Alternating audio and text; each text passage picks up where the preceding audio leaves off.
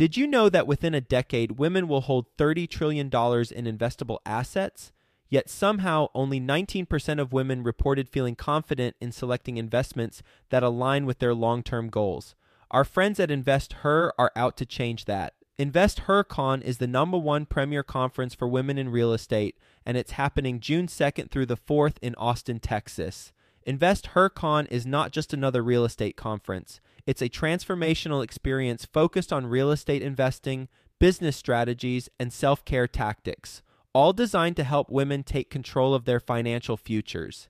Gain the knowledge and skills you need to grow your portfolio and build a sustainable business, all while connecting with over 500 women who are playing at the same level. To learn more and to get your tickets, visit investhercon.com today and use the code 100BEST EVER to get $100 off your ticket. That's investher, H E R, con.com promo code 100 best ever to get $100 off your ticket. Quick disclaimer the views and opinions expressed in this podcast are provided for informational purposes only and should not be construed as an offer to buy or sell any securities or to make or consider any investment or course of action. For more information, go to bestevershow.com. Welcome to the Best Ever Show, the world's longest running daily commercial real estate podcast. Our hosts interview commercial real estate experts every day to get you the best advice ever with none of the fluffy stuff. Hello, best ever listeners, and welcome to another episode of the Best Real Estate Investing Advice Ever show. Today's episode is brought to you by BAM Capital, a trusted multifamily syndicator that has never missed a preferred payment and never lost an LP's investment. To learn more about investment opportunities with BAM Capital, visit capital.thebamcompanies.com or click the link in the show notes. Today, in this best ever roundtable, which was previously recorded the week of the Fed's December decision, our hosts, Ash Patel, Slocomb Reed, and Joe Cornwell, discussed the Fed's December meeting and what its indications about future rate cuts could mean for investors in 2024. With that said, Happy New Year, best ever listeners. We hope you enjoy this roundtable discussing what investors should be watching for in 2024. I'll let the guys take it from here. I'm Ash Patel, and I'm with today's guests, Joe Cornwell and Slocomb Reed, who are also my fellow co hosts for the Best Ever podcast. We are recording this on December 14th, 2023. The reason is the Fed Chairman Jerome Powell just had a meeting yesterday, announced his outlook on the economy and rates, and we thought we would get together, do a roundtable for you, and present our thoughts, and would love to hear yours as well. So, with that being said, who wants to kick it off? Joe Slocomb, let me see a show of hands. Nobody. All right, Joe, you're up. All righty, thank you. Yeah, so I was mentioning right before we started this, I was going over some of the notes from the Fed chair meeting, and I think that the markets in general are optimistic with the things that were said in the meeting.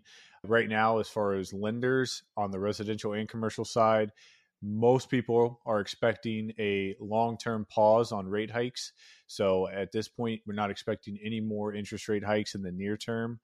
And most people are underwriting anywhere from three to six reductions potentially in 2024. Three being the most common assumption, and six being the pie in the sky number. And I think most people are making the assumption that that's going to be a 25 basis point reduction if and when those happen. So obviously, with the inflation data that came out, it looks like inflation is stabilized, and we're still hovering right around three percent of that core inflation number. And while it's not dropped down to the target 2% rate, I think the Fed is indicating they are happy with some of the progress that they've made, and they have indicated that they are willing to cut rates even though they haven't quite achieved their goals yet. So, overall, two things, I guess. It means that the market is not doing as well as it was.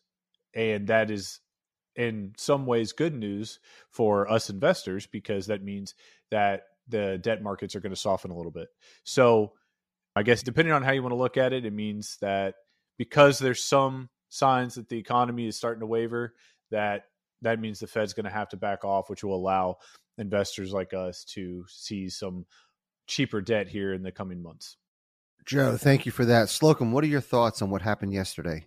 Yeah, I watched a replay of Jerome Powell's meeting, his announcement from yesterday. And I've heard the same things. I get most of my news from the Wall Street Journal What's News podcast.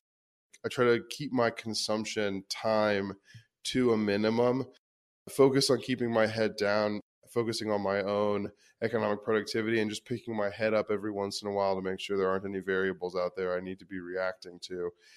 And I'm hearing effectively the same thing that, of course, the Federal Reserve will not commit to any future actions because of the implications of those commitments. But their projection is hold rates steady for now, start to lower rates in 2024 into 25. They see inflation coming down to their target, but it's going to take a few years to get there. My initial reaction is that we're at a moment in the market cycle where pretty much everyone's predictions are headed in the same direction. We're asking ourselves how many rate decreases there will be, how quickly we'll get back to some sense of interest rate reduction. I'm not seeing anything that would lead me to believe we're going to get 3%, 4% interest rates again anytime soon. That was likely specific to the economic activity surrounding COVID. So we'll find some sense of normalcy here soon with reduced interest rates from where they are right now, but we're not going to get back to where we were a few years ago. All right, this would not be a fun episode if we all agreed on this. So let me throw a wrench in things. I was on a podcast yesterday. In between two podcasts, I open up CNBC and I see the market go to a new record high. And the headlines read Fed holds rates steady, indicates three rate cuts coming in 2024. And I'm thinking, there's no way. Something is way off of here. Now, let me just give you my opinion of headlines and a lot of these financial news networks. Yesterday, also, there was a headline across major news outlets Tesla recalls 2 million vehicles. And I'm thinking, wait a minute, that's a lot of cars for as few cars as they produce relative to other manufacturers. 2 million cars. Recalls. How do they do that? You read the article and it's not a recall it's a simple software upgrade that they're going to push out. It's a very minor issue but these clickbait headlines seem to be the flavor of the day. This is what sells for these media outlets. Doing some digger deeping and when i finally got to watch the replay of jerome powell's talk nowhere did he indicate rate cuts in 2024 there was one Fed governor, one out of seven governors, Chris Waller, who I don't even know where the quote was, but he told somebody that he's penciling in three rate cuts for next year. Now, in the Fed meeting, one of the media outlets asked Jerome Powell about that. And he said, I will not comment on something a Fed governor said. Right. And that was more realistic core inflation is at 3.1%, according to Powell, and his target is 2%. In his speech yesterday, he said he expects inflation to be at 2.4% in 2024 and expecting to hit 2% in 2025. So, really, everything hinges on that core inflation number. So, here we have the mass markets reacting to headlines Again, this morning, the markets through the absolute roof. Now, I'm with you, Slocomb. One of my trusted sources is the Wall Street Journal. Now, this morning's headlines on the Wall Street Journal, it didn't say, oh my God, things are great, rates are going down, go out and spend. It said central banks signal victory over inflation in sight. So that's a very tempered headline. And then the front page article is conditions look right for a soft landing. Here's why it will be difficult. Now, there's never been a soft landing in history, so I don't know where the sentiment's coming in from on we could have a soft it just doesn't happen. I've tried to find any evidence of a soft landing throughout history and I've not seen one. So I'm still skeptical. I'm really shocked because one of the tools in the Fed's arsenal is market sentiment. So they failed yesterday. If you contrast Powell to Alan Greenspan, Alan Greenspan was hated when he was increasing rates. he had to have Secret Service details because there were death threats. Investors wanted to kill this guy because he wasn't soft about raising rates. He took a hard nosed approach. And here we have Powell. My opinion was he was pretty soft yesterday. He spoke like a politician, and he still prefaced everything hinges on core inflation. So I think the market is overreacting to the positive.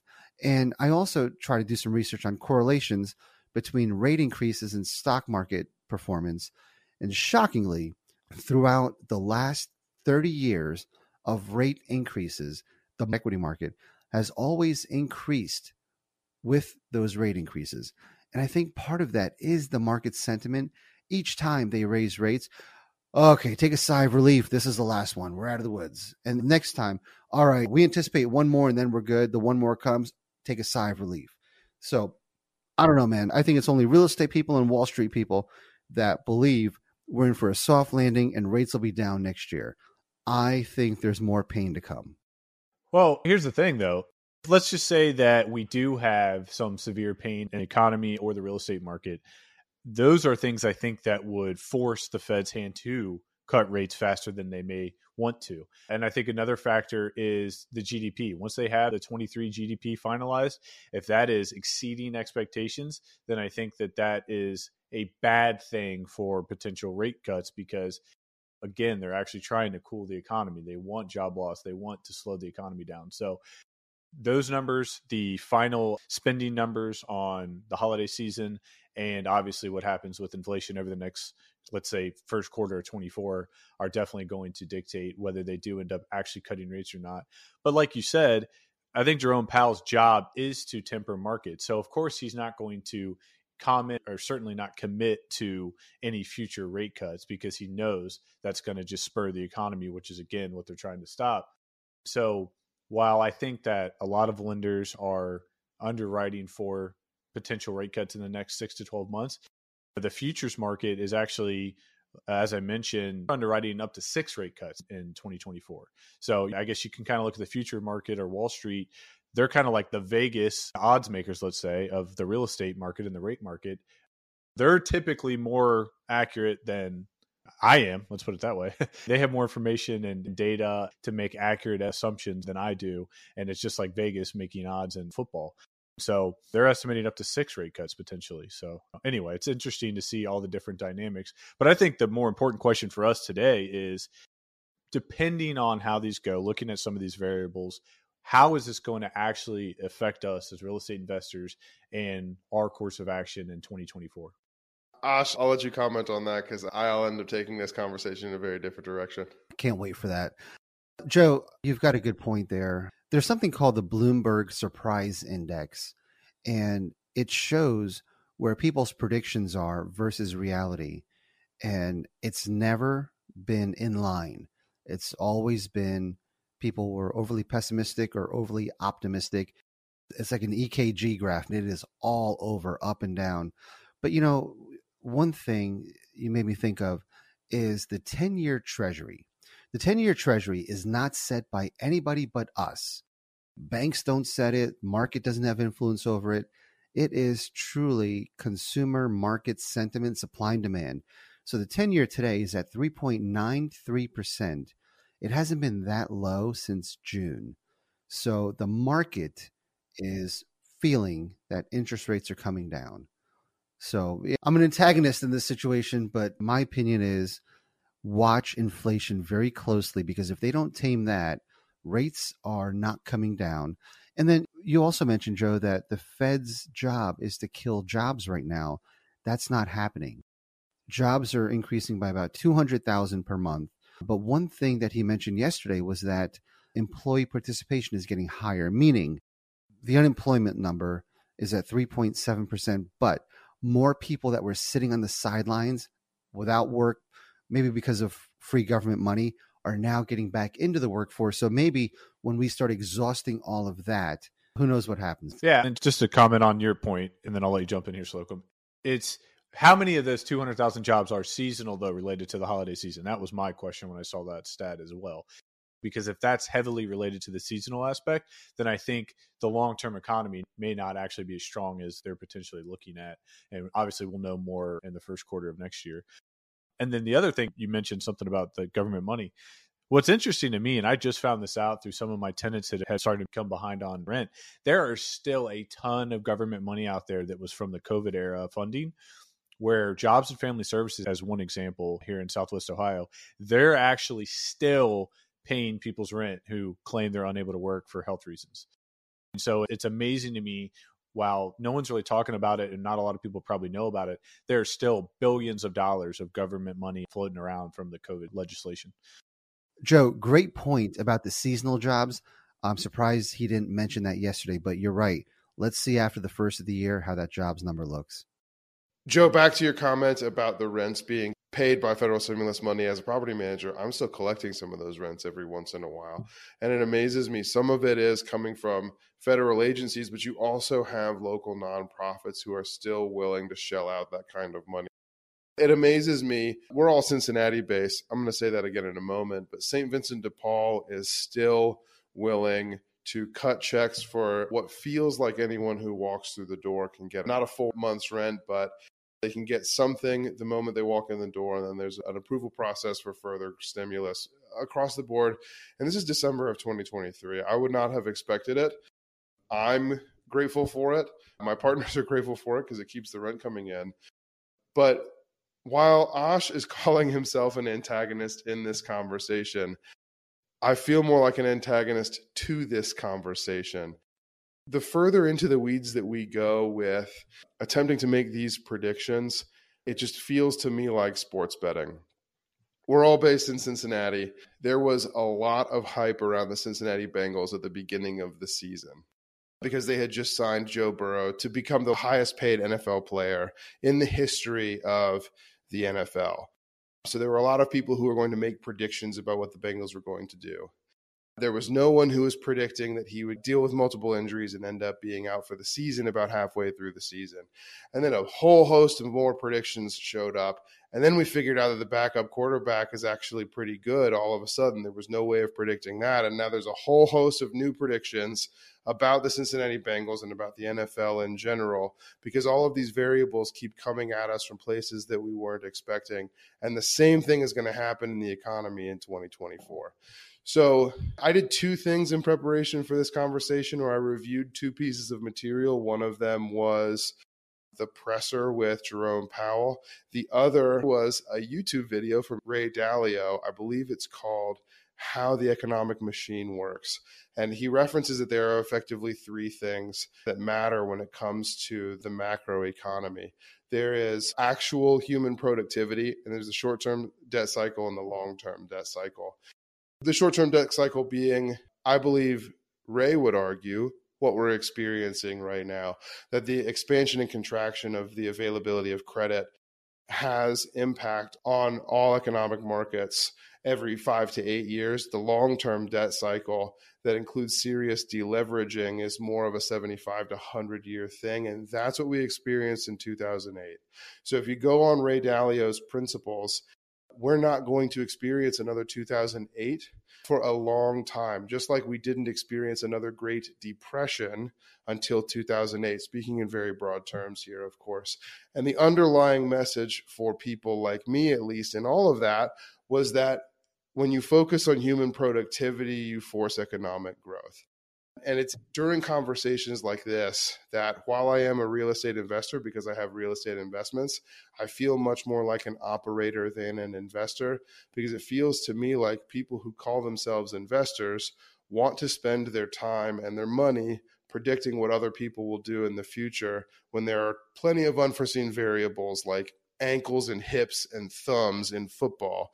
And I'm much more focused on my own productivity and making sure as an operator that my real estate investments are performing and that my other operations are performing well as well and that I continue to improve and continue to produce.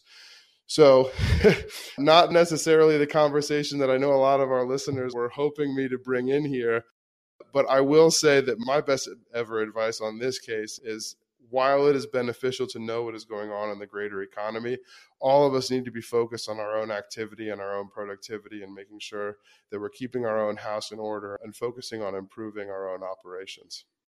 Yeah, I couldn't agree more. Obviously, it's great to talk about some of these things that we see happening. We can make our predictions.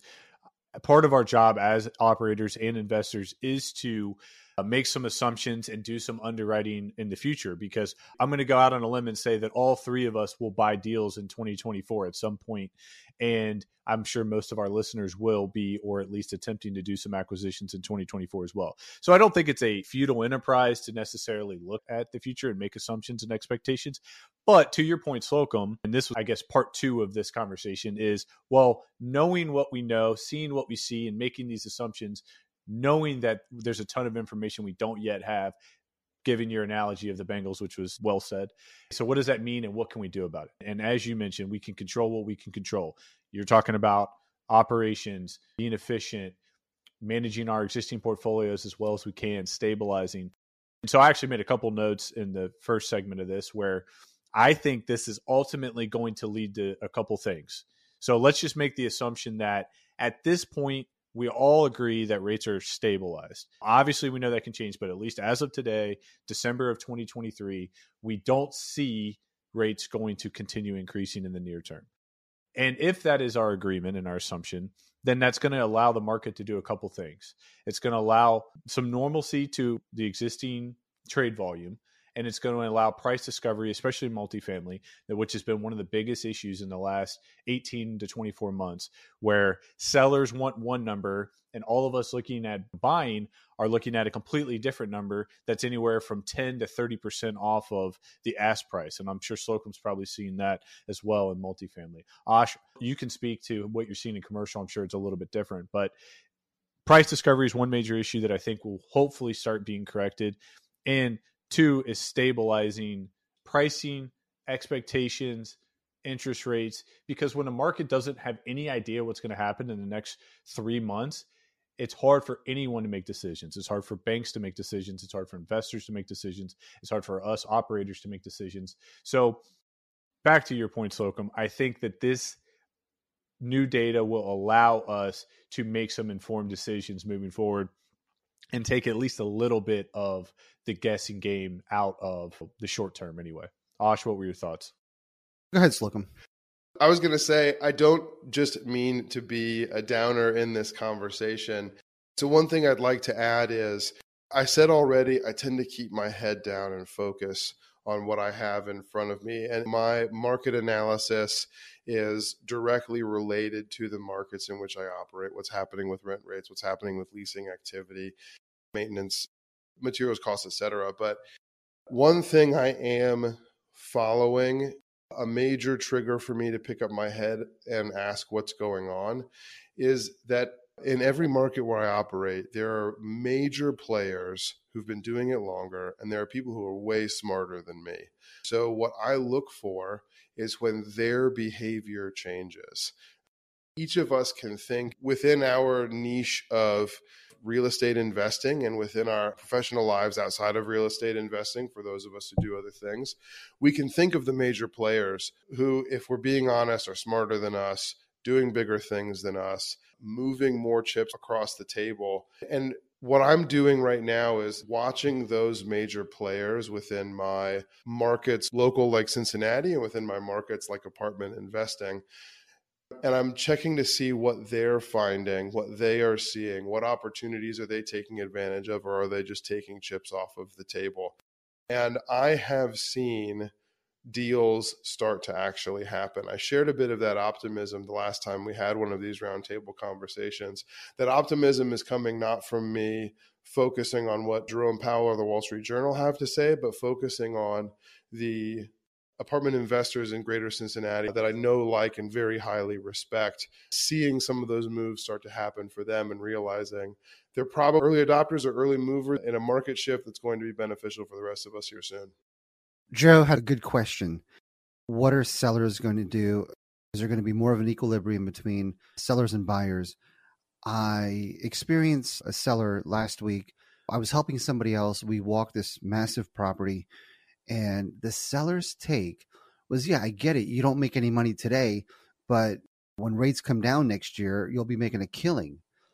I think this has the potential of empowering sellers to not reduce prices because they think that there's going to be a turn around the corner and whoever buys this asset will be killing it when rates are going down. So I don't know. Deals are still out there. They're just harder to find. I remember 2010, 11, 12. For me, that does non residential. I can get on LoopNet, CoStar, any MLS, and within a few weeks, you can find an awesome deal. Now you've got to put hours and hours and days of searching to find what could be a potential deal. Something else, Joe, that you made me think of is let's look at how retail sales do through the holidays. We still have the financial news networks reporting that stock markets at an all-time high, but here's five retailers or five companies that are issuing guidance lowering their fourth quarter expectations. So I think companies have a lot of pressure on them. We hear it from our retail tenants. The mom and pops have been saying sales are down, sales are down. And that's been going on for six months to a year. Jerome Powell did say prices are not coming down. He said wages are going up to lessen the burden on the middle class. So, really, I think we just keep an eye on that core inflation number. I don't anticipate a soft landing. I think we could have a bit of good times followed by a true downturn in the economy. And again, on average, it's been 4.1 years from the start of interest rate hikes to a recession. It could be two years, it could be six years. The thing with that, though, is that they're saying we're technically in a recession. That's what they've been saying. We are for almost 18 months. So I guess it depends on what metrics and what data you want to use to make that determination. But one thing we haven't talked about is stabilizing rates. If that is the case, and again, that's the assumption today in December of 23, it allows opportunities in the BRRRR investing model, which was always my background, because nine months ago when I was trying to do BRRRR deals, I had to go into the underwriting of those deals, making the assumption that my back end rate on a refi of a BRRRR deal was going to be significantly higher than my rate was today. And now I think that for BRRRR investors or people who are doing value add, you can at least have somewhat of a stable expectation that let's put it this way if i had to bet money on rates 12 months from now which is about the typical back end refi time on a large BRRRR deal or more that my rate today is going to be the same or higher than it will be in 12 to 18 months so it allows opportunities in the BRRRR market, which again, for the last 12 to 18 months has been very difficult because you're really trying to hit a moving target. And you really had to buy very good deals because again you're making the assumption that rates are going to be significantly higher when you go to cash out your equity. So again that's just something that could benefit from the news yesterday. That's a great point. Slocomb any final thoughts? One thing we didn't really touch on much in this conversation is the pressure that property owners who intend to sell or are pressured or forced to sell based on their business plans in commercial real estate are feeling pressure right now. The cost of rate locks, interest rates in general, still being significantly higher than they were before. I may be speaking from a lack of understanding here, but especially with a drama that is as slow moving as this one has been, we've had multiple years now to make these kinds of predictions. I'm not willing to bet that banks will lose if it comes to banks losing money based on the lending activity that they've done in the past, I'm willing to believe that banks will adapt and find ways to keep reasonably good investors performing on their loans.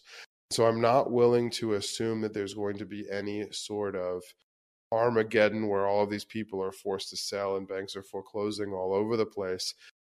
Banks are too sophisticated, too clever, and frankly, too powerful to let something like that happen again. Again, as recently after the Great Recession as we still are, I just don't see a whole lot of volatility. Not to mention, there's still a lot of capital on the sidelines waiting for the opportunity to be deployed. Yeah, I've been saying since the beginning of the transition in rates that I don't see this big swath of inventory hitting the market. I know a lot of people have made that prediction.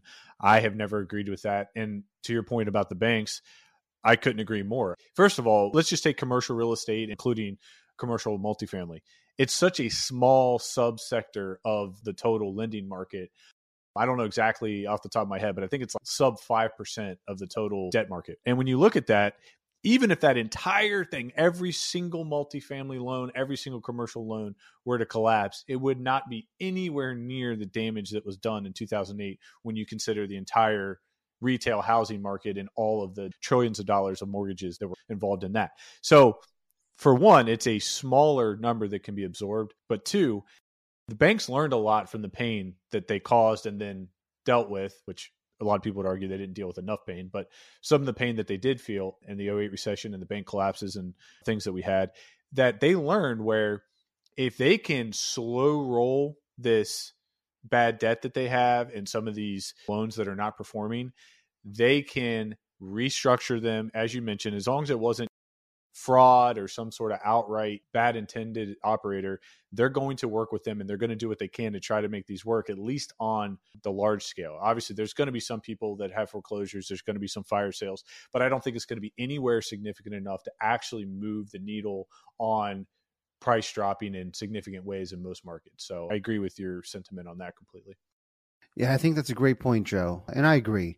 I think everyone should stress test deals for me, commercial real estate, increase vacancies, decrease rents, and really same thing for multifamily people, right? You guys have a ton of inventory coming online, ton in the pipeline. So, you guys, great conversation here. I think we should probably reconvene in a month when fourth quarter earnings are out, and let's see what inflation's doing. Gentlemen, thank you for your time this morning. Thanks. Best ever listeners, thank you so much for joining us. If you enjoyed this episode, please leave us a five star review. Share this podcast with someone you think can benefit from it. Also, follow, subscribe, and have a best ever day. Hi, best ever listeners. Joe Fairless here again. And one last thing before you go would you like to receive a short weekly email with proven tips from experienced investors, free tools and resources, and a roundup of the week's most relevant news and best ever content? Well, if so, Join the community of nearly 15,000 commercial real estate passive and active investors who receive the best ever newsletter. Just go to bestevercre.com forward slash access and you'll get the very next one. I hope you enjoyed this episode. And as always, thank you for listening and have a best ever day.